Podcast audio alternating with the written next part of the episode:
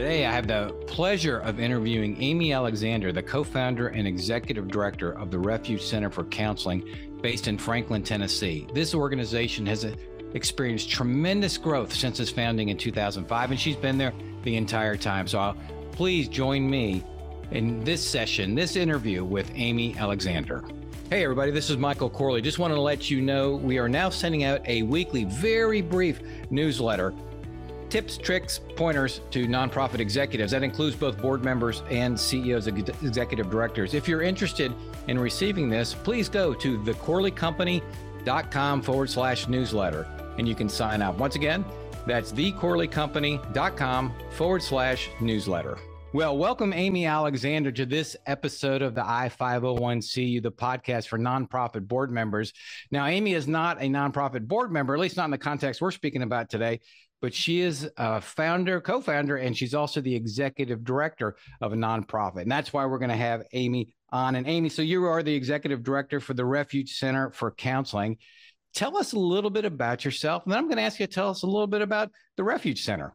Sure, I'd be glad to. So, um, I am Amy Alexander, and I have lived in this area since about 2001, and that's Franklin, Tennessee. Uh, my husband Dan and I have been married 18 years, and we've got three kids 15 year old son, 10 year old son, seven year old daughter and we love this town. We love the people here. We're very uh, engaged. And we, we really see this as being the the forever home. My husband retired from football. He's in healthcare now although he did a stint in nonprofit uh, five years with an agency where he also had a board of directors. And i've been here at the refuge center for 18 years. This is the beginning of year 18 for us. And Refuge Center started in 05. My dear friend Jennifer Gillette and I were um, finishing the master's program in marriage and family therapy at Trevecca Nazarene University. And all of our peers were launching a private practice. That was just the thing to do. She and I both lived in Williamson County, which is a county known for its affluence and wealth and opportunity. But I'd been in, um, uh, nonprofit world for a while previously as a case manager, social worker. And so I was aware that there was a whole nother side to this community and very aware that if you go out and start a practice and you're charging, you know, 125 to 275 an hour, there's a whole demographic of people who will never be able to access your services. So we did um, a gaps analysis and found that there was a real gap in our community for a place that could serve the whole family at once, could do so on a sliding fee scale based on income and would really shatter some of those stereotypes around nonprofit and really offer very excellent, high quality care, best clinicians, best technologies, really cutting edge stuff. So we opened our doors in December of 05. Our waiting room was full before the paint dried. And we've now provided over a quarter of a million counseling sessions for this community. We um, now are averaging around 37,000 counseling sessions per year for close to 4,400 people.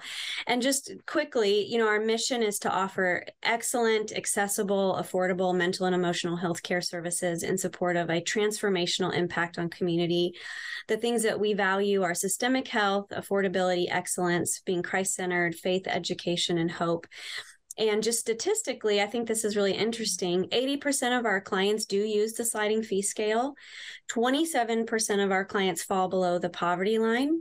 So our waiting room is full of the most remarkable humans with the greatest stories. And, and many of them are coming for the same issues, right? So anxiety, depression, marital crisis, PTSD, whatever it may be. But, uh, uh you know, 27% of them have very few options for care. 20% of our clients pay the full fee and could go anywhere, but choose refuge. And so it's just a, a really incredible mix of people in different walks of life who are struggling with the same things. But on average, our clients pay $55 a session and our cost is 88. So that gap is what we have to fundraise. Ah, very good. So you've had you've experienced tremendous growth, and you said so much there. Let me go back to some of the beginning. So you decided to start your own thing. So very entrepreneurial. Mm-hmm. Why? What? And did you even know what you were doing? No. No, I mean, I just want to be totally transparent about that. We had three founding board members who put such faith in us. We had a master's in marriage and family therapy. We knew how to be therapists.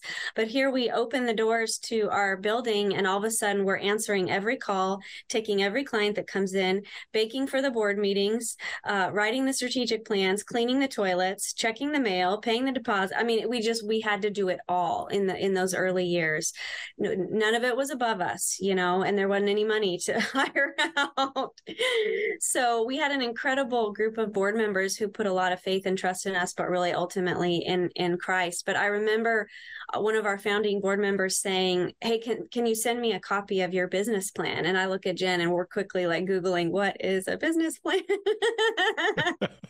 Too good. These are the best stories. Oh my gosh! So, so we we we talk a lot to nonprofit board members. That's one of the main thrust or clients, if you will, of this podcast. Can you describe your board in the early days? You said there were three board members. Mm-hmm. Were, were they strategically selected or was it just three you found? Can you talk a, a little bit about back that back in the early days? Yeah, well, our you know our bylaws and requirements to the IRS called for a, a president, a treasurer, and a secretary. So those were the three positions we needed to fill. And I had always heard that when you're looking for board members, you want to look for the three W's, right? Work, wealth, wisdom. And no, no one person might have all of those, but somebody who can really invest some seed money in the organization or know others who can give and contribute to the mission. Um, so that would be the wealth. The worker bees would be the ones who can contribute um, through hands on, skill based volunteerism. And then the wisdom is your kind of thought leaders in their field, whether they be in HR, attorneys, or whatever, who can add that value to the early days of the organization. And, and, back then, were you intimidated by a board by trying to manage that board as the executive director? No. And and so, can you talk a little bit? So the board has obviously grown as yes, the organization You've grown. Can you 20 board members now 20 board members so can you talk a little bit if you if you can go back the different plateaus you may have hit throughout, you know, from a growth perspective as an organization and, and the role the board played on that? Mm-hmm. Yeah. So early on, you've got two therapists who are also trying to run the place and no other staff or, and certainly no other senior level leadership.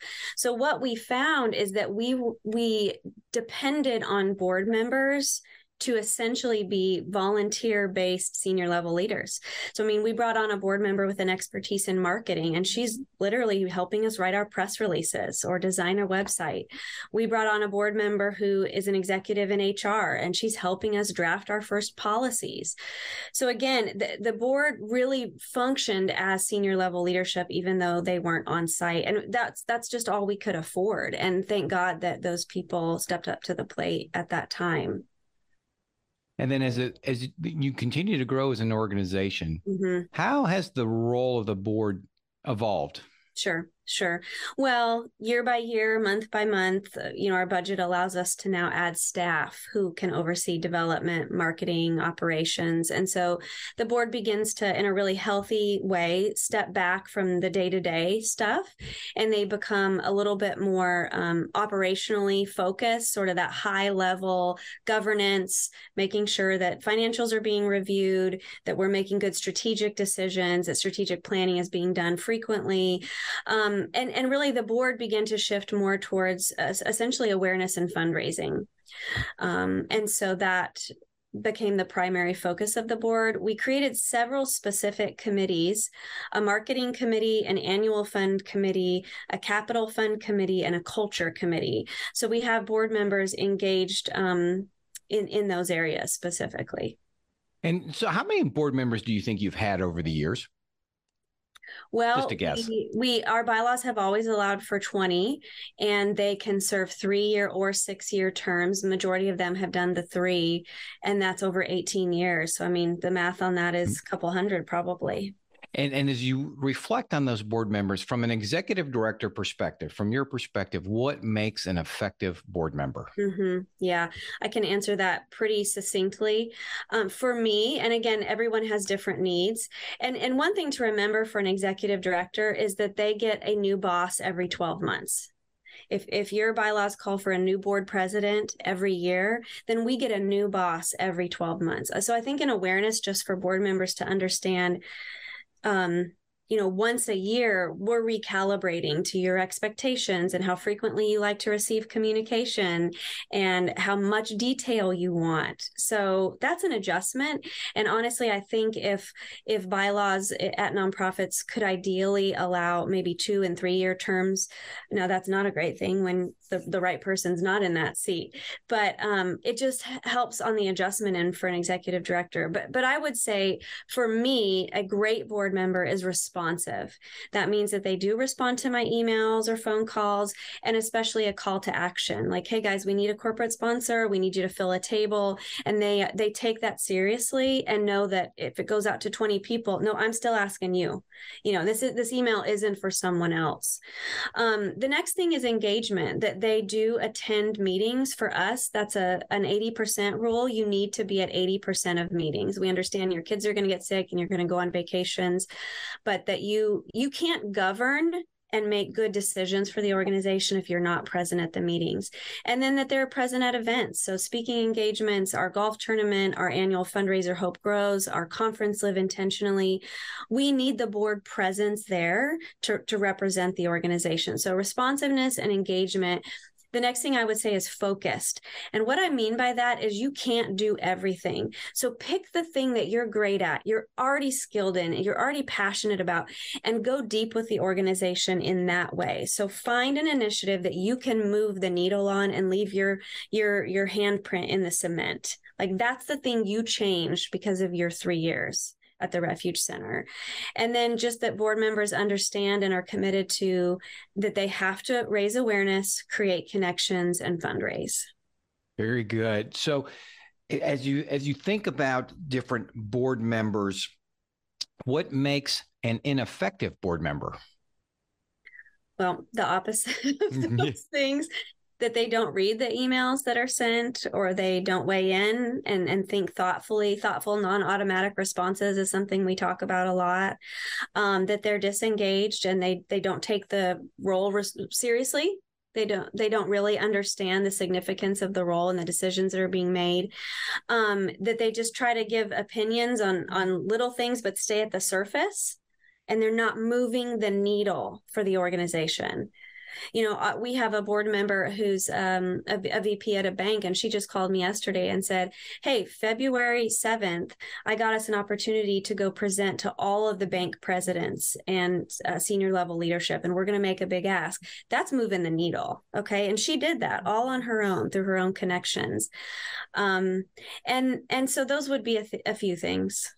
Mm-hmm. That makes sense. I was just in a, a board meeting recently uh, because I facilitate a lot of board retreats, and the executive director asked me to to position a, a discussion around just because a board member doesn't make a, a suggestion doesn't make it something you have to do doesn't make it a good suggestion and it's really what you said it could be an, a, a, an inch deep it could be non-relevant but you know the board member thinks it's a good idea and so as an executive director you got to balance that you do and and what's can be hard or frustrating is to show up to a board meeting. We have eight per year.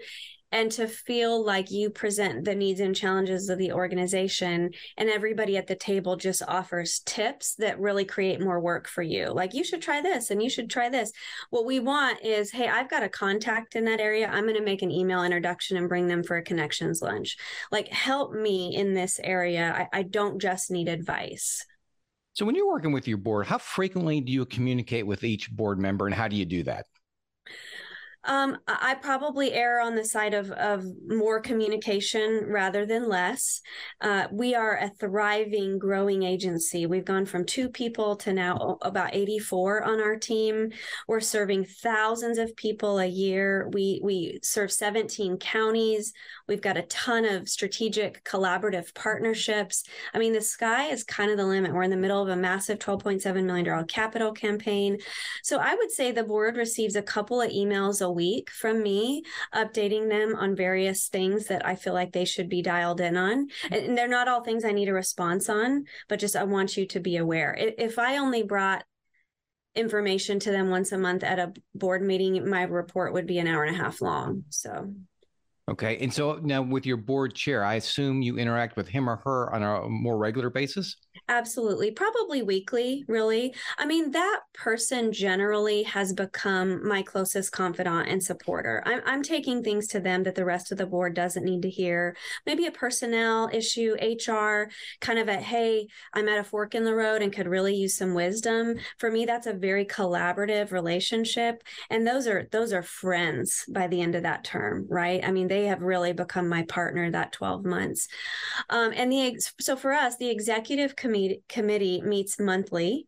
We have lunch together. And again, I bring a lot more detail to them. And then they pare that down for what the full board needs at the meeting. And then we also have a finance meeting once a month that the treasurer is at. She reviews the profit and loss, the balance sheet, and then she sends that out on behalf of the organization with her notes. Much time do you think you spend or your staff spends preparing for a board meeting?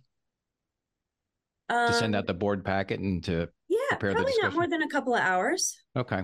No. But it so you've got it down to a science, it sounds like, because I know a lot of folks spend quite a bit more time.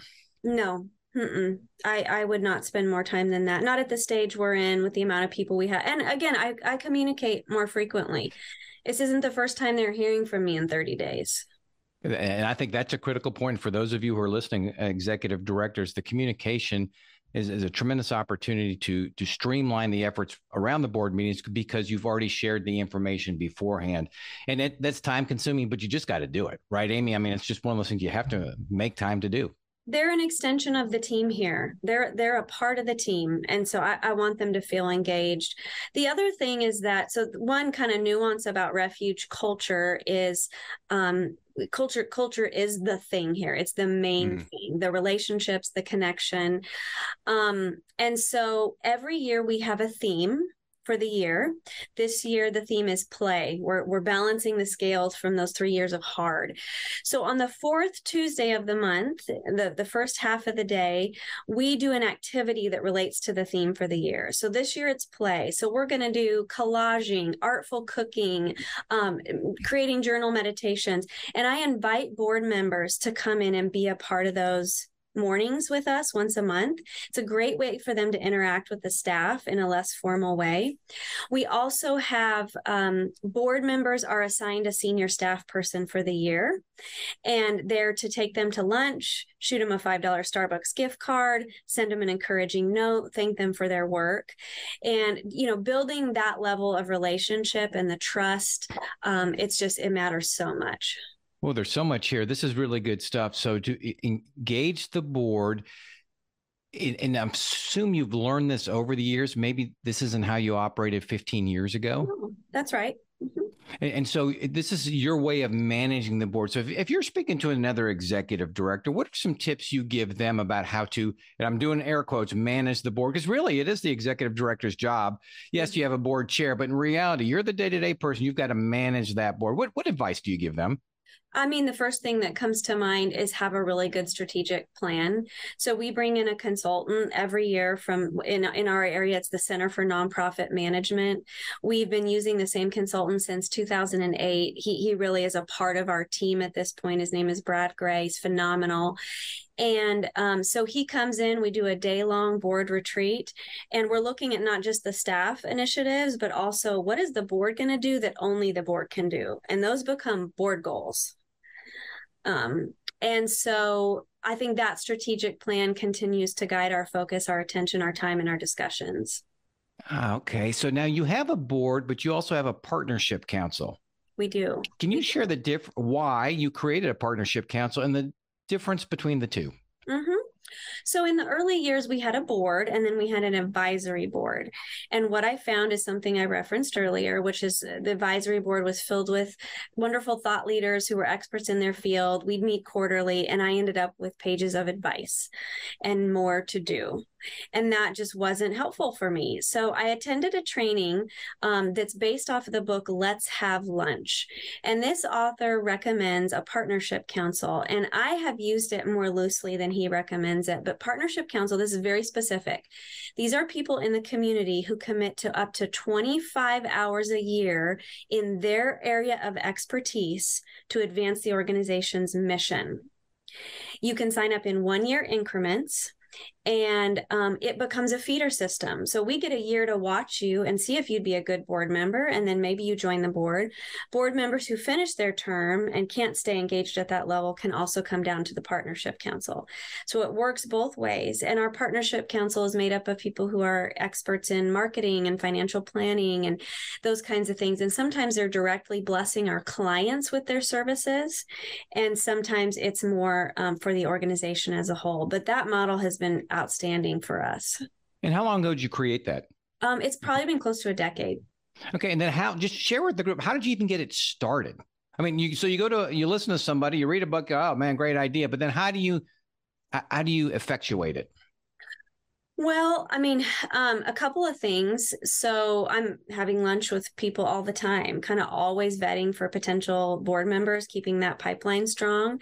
And sometimes you meet someone who is just remarkable and you know that you love their wisdom, their network, but they're going, you know, listen, I'm, i travel. I'm a CEO. I'm on the road all the time. I can't commit to the board level uh, type of engagement, but I sure could. I could commit to this. That's two hours a month or a couple of events a month where I think I can really help you advance the mission.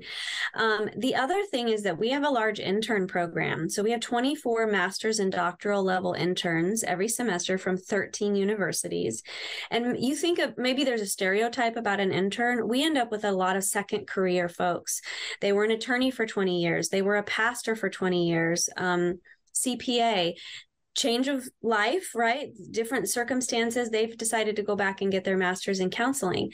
Well, now two years later they've launched their private practice in brentwood and but but you're awesome in your first round of you know career so i'm coming back to you for partnership council and you had a great experience at refuge well, and that's actually how we got to know each other. My sister-in-law is yes. on her second career and, and interning over at your place as she finishes up her master's and going to become an employee of yours. So I'm, I'm very right. proud of her, and she speaks so highly of the experience there. So Amy, you ought to pat yourself on the back because she she really does. And so as you reflect on the board over the years, how have you strategically used the board to help you accomplish your mission? Do you have any examples of that? Well, I, I, think you, you just have to look at our strategic plan. And in three year increments, we're asking board members to, again, who do you know? How can you connect us? And one thing that board members have could get and have gotten confused on over the years is they think it's their job to actually make the asks. And sometimes it needs to be a board member but we've tried to explain over and over again just connect us to the right people. And then it's my job or the development director's job to ask actually ask for money. So if, if you'll just make the connections we'll go in and and sit in front of them and make an appeal I, I, you can't yell that loudly enough. I, as I shared, I work with a number of boards, and that's always the hesitation. And somebody says, I don't want to ask for money. I'm like, oh my goodness, you shouldn't have to ask for money. That's the executive director or, or the chief development officer's responsibility, but create those connections. And that's easy, mm-hmm. those introductions. Yeah, yeah. You know, we had a board member who was the director of communications for the city of Franklin, and one of the practical things she could do is, as we needed visibility on our capital project at different stages, she could connect us to local reporters and help us get stories out. So, I mean, find your thing you're already good at that's your day to day, and then how do you use that to to move the needle for the mission of the organization? So, you mentioned earlier several committees that you have on the board. How do you, as the executive director, interact with those committees? How involved are you? Do you attend the meetings? Can you just share a little bit about your allocation of time and involvement? In a in an ideal world, I'd love to be on all those Zoom calls, but it's it's just not uh, possible. I do try to ask them if they need any information from me in advance. You know, most current report on stats, financials, um, where are we at year to date with this or that. So I try to equip them to have um, educated conversations. And then certainly I, I, ask for minutes if those were taken, but I, I cannot be in all those meetings. Well, this is important because you delegate that then obviously to somebody, and you had to make that decision along the line somewhere and said to yourself, "Oh my gosh, I've got to give up some control and delegate this." So, yeah. so who runs those meetings, and how do you ensure that they don't go rogue? So it is the committee chair, and that's a board member. Uh, board member, and they have usually opted in, say, said, "I'll do it. I'd love to take the lead on this," or sometimes they get nominated by their peers. Um, but it's really important for board members to feel a lot of ownership around their role and then to step in and take initiative and and frankly i think it's really healthy that i'm not there because then they can own it and run with it well, I'm asking these questions for for several reasons. So I got a, a, number of clients, and that's a challenge: is the, the letting going, allow it, you know, trusting people to to to do the work, right? And that you're not going to be at every meeting, being able to direct everything. But uh, that so- word trust is key, and you can't trust people that you're not in relationship with. And so you have to get to know your board members as people. Is their mother sick? You know, have their kids been struggling? I mean, I am constantly getting texts from board members saying, Hey, this just happened in my family. Wife was diagnosed with cancer this week, lost my mom. I mean, th- these are actual this week stories. Um, I love these people and they are so for me. And I don't just want them to come in and produce and perform. I want this to be a relationship that extends, you know, the, the history of refuge. Amy, then can you tell me so to build relationship, you've got to know somebody, you got to have some interaction with them. So can you take us through the process of identifying a potential board member, getting to know him or her, getting them on the board, and then any orientation process? You know, best case scenario is that as a board member is completing their term, they are nominating other candidates. Yeah because they know the culture they know what we're looking for. There's a what we call a borrowed attachment or you know we can trust this new person through you because we trust you. And so that's typically best case scenario. And then talk through the process. So somebody says yeah i know somebody. Is it time with amy? Is it time with the board chair? Is there a committee? How, how does that recruiting happen yeah so there's a lot of structure there. So step one is to attend a connections lunch. So for us two tuesdays a month we invite people in from our community from 12 to 1 we provide a free lunch. We give a tour of the the agency. You meet staff members you watch a video with a client story and we get to know one another. It's a, it's a nice comprehensive view of the organization. I provide something called an intro to refuge packet. It's got our yearly events it's got our organizational chart our growth patterns. So they're getting a lot of information in that one hour. If we like what we see and it feels okay, then you you and I are going to have a one-on-one. We're going to go to lunch or coffee. I'm going to get to know you more just as a person and why this is a good fit. Why is it a good season in your life to say yes to something like this? That's critical. Um, because because I make no bones about the fact that this is an engaged board. I, I, don't need you to show up once a quarter and thumbs up and thumbs down stuff. This, that's not what I'm looking for. So then they meet with the board chair, and then if there's a recruitment committee at the time, they meet with them, and then finally the board receives an application and a resume, and a vote is taken. And then how do you orient somebody? once they've been we selected? Have a full orientation, and that orientation includes your Enneagram assessment. It includes uh, various board members coming in to talk about the history of the organization, the role of a board member, and we do those annually. So, at what point? I'm, you can see Reed and I are chuckling because wow, you've really you you really got a smooth and a confident process down. So take us back. It's 2005 to now. At what point do you think you got where you said, this is exactly how I want this process to be and how I want the board to, to come on board and, and the culture related to the board? I mean, I'm not sure that there was a moment in time. I, I think I'm I'm a I'm a one on the Enneagram. I'm constantly looking for ways to improve things and make them more efficient. And I think we're just always looking at how can this be better. And it doesn't it it's not a straight line. I mean, d- depending on the organizational stage and history and where we're going, we need different types of people at the table. And one of the things we said this past year was we want a strategic focus on increasing diversity, um, racial diversity age diversity, gender diversity. We need more women, female leaders on this board. And so then we're not going to fill a spot until we find somebody that um, can add that to the table. It'll sit open until we find the right person. So very, you're very strategic about selecting board members. Yes. And uh, let me take you back to what I would say a few of my biggest mistakes were early on. Uh, two things that I tell everybody who asks me about a nonprofit board. The first one is do not just fill your board with friends and family members. It's a horrible idea. And it's easy because your brother in law, Joseph, is a CPA and he'd be the great treasurer and he loves you and he loves the mission. But now, when it's time for Joseph to vote on your salary, and you don't like his decision, that makes Thanksgiving real real tense. So in in therapy, we think about the the hindrance of a dual relationship and it goes the same for board members. I mean, I just rarely think that's going to work out in the long run. So you need to find people who you do have some affiliation with and trust in, but don't fill it with your best friends and family members. You just want to keep that separate. Um, uh, wise advice. go, go ahead. Well, no, that was just, that's just so important. And then for me, the second thing was I waited too long to bring in a board member and a staff member with HR expertise. And so many of the mistakes that I think I made, I'm a therapist by trade. And gosh, I just am very patient with the human process. I see you in context of your trauma.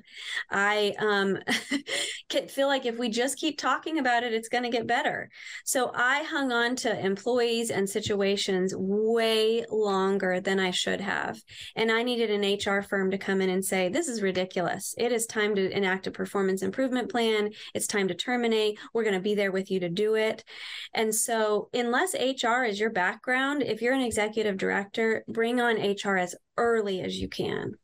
Oh, very good. Very good. Wise advice there. And I'm chuckling because uh, that happens in the for-profit sector all the time. We just keep people. We, have got a saying that if, if if you want it more than they do, that that's a problem. You know, if you want them to succeed more than they do, that really a problem. Yeah. So so the the board over the years has has ebbed and flowed. It's it sounds like you're at a really good space with it. Where does it go from here? Mm-hmm. What are you what are your visions for your board? Mm-hmm. Well, I think I value a collaborative process. I don't like to make decisions alone uh, in a silo. I think that there's a lack of wisdom in that. There's some research that says we all need four to seven people in our life who are our blind spot checkers. There are iron sharpens iron people, and I count the board as as that for me. I want people who can say hard things and and question this decision and push back. And so I think keeping a diversity of opinion. So we've got some board members who are entrepreneurs. They've taken companies companies public. They're really comfortable with risk. And then we have some very fiscally conservative board members.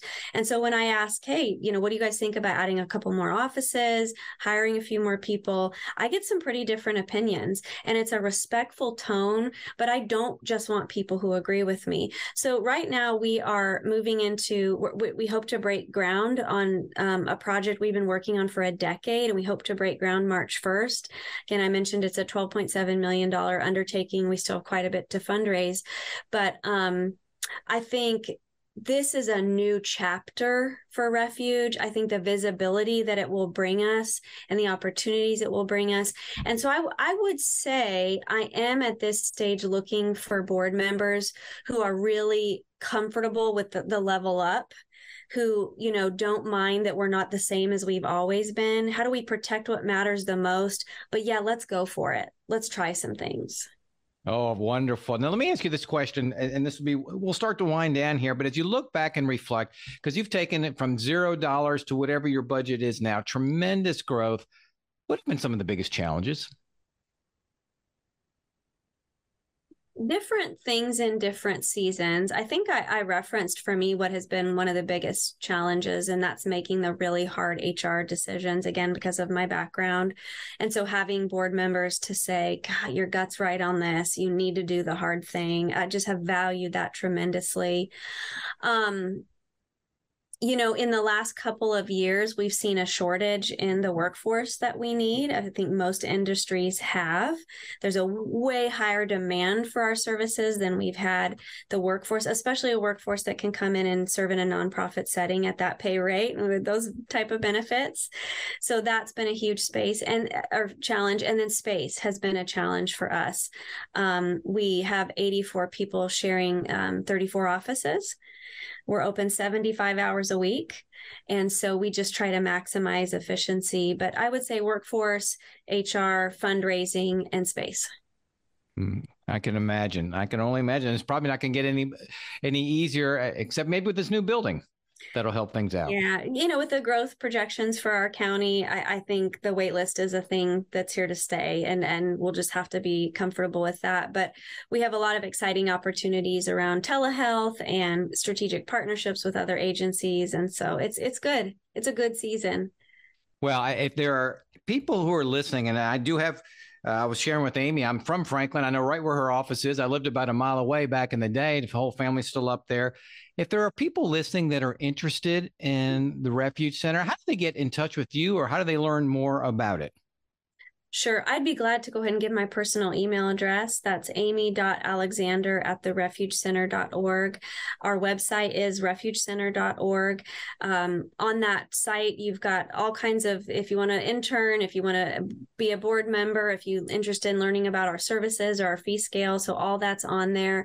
And then we have a really neat YouTube channel, which showcases a lot of client stories from over the years. About three minutes long each. But if you just want to hear some stories, so I would say sign up for a connections lunch, refugecenter.org slash lunch. Come tour, meet our team members, and get to know us.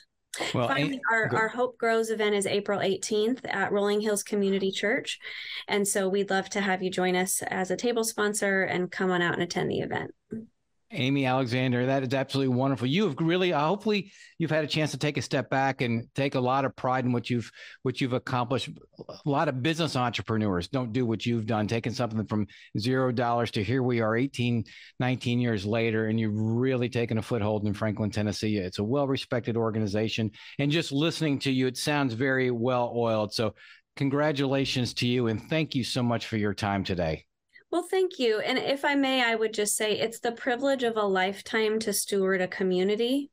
It's the privilege of a lifetime, and refuge is a community. And and the bottom line is that it doesn't really matter how big our building is or how many people we served if we didn't love each other along the way. So, you know, every day we want this to be a community of authentic love and care for our team members and our clients. And then whatever size we get to, that's fine. But, you know, there's a quote that says, let us tend to the depth of our ministry and let God tend to the breadth of our ministry. And that's what we're about. Well, Amy Alexander, co founder and executive director of the Refuge Center for Counseling. Thank you for your time today. And thank you, everybody, for listening to this episode of I501CU, the podcast for nonprofit board members. Well, that was a fun interview with Amy Alexander, the co founder and executive director of the Refuge Center for Counseling. And that is in Franklin, Tennessee, just south of Nashville. Very, very impressive. And here we are recapping with Reed to get Reed's insight. He was listening during the entire conversation. So, Reed, share with us some of your observations. Usually go three points. We can do that again today. What's number one? Number one would be you have to get to know your board members as people. You have to create that relationship, and that can only be done through time and effort. But really getting to know your board members as people is extremely valuable. Well, it is. And it sounds like she spends a lot of time trying to do that. And it's throughout the tenure of the board member. So I commend her for that because that takes time. And a lot of us just think, oh my gosh, I don't have the time to do that. So that was really impressive. She really takes that to heart. What about number two? Number two, I love her concept of the partnership council as a way for a board recruitment pipeline, but also as a way for board members to stay engaged after their term limits have come and passed. And so the Partnership Council, they just commit up to 25 hours per year in their area of expertise and it, just to help advance the organization's mission. I think that that is awesome. It's a great way to get new board members. We always hear about how hard it is to recruit new board members, but what if you can walk them into it? You know, it's a foot in the door mentality. You, you don't have to have them fully commit to eight board meetings a year for them, for example, but just 25 hours per year and you can get to know them, build the relationship, and then take it from there. Yeah, agreed. And I think the value there, and my observation is it gives a role for former board members. And so many times when somebody rolls off of a board, they're no longer involved because there's no way to stay tethered to the organization, which is a shame. All right. And number three. For Amy, a great board member is responsive, engaged, focused. They raise awareness, they create connections, and they fundraise. Well, I'd say it's for more than Amy. I'd say it's any executive director or CEO. So, but she eloquently stated that. Great observation, Reed. And that, ladies and gentlemen, is recapping with Reed. Three points from our conversation with Amy Alexander. I'm Michael Corley from the I501C, the podcast for nonprofit board members, and I look forward to talking with you next week.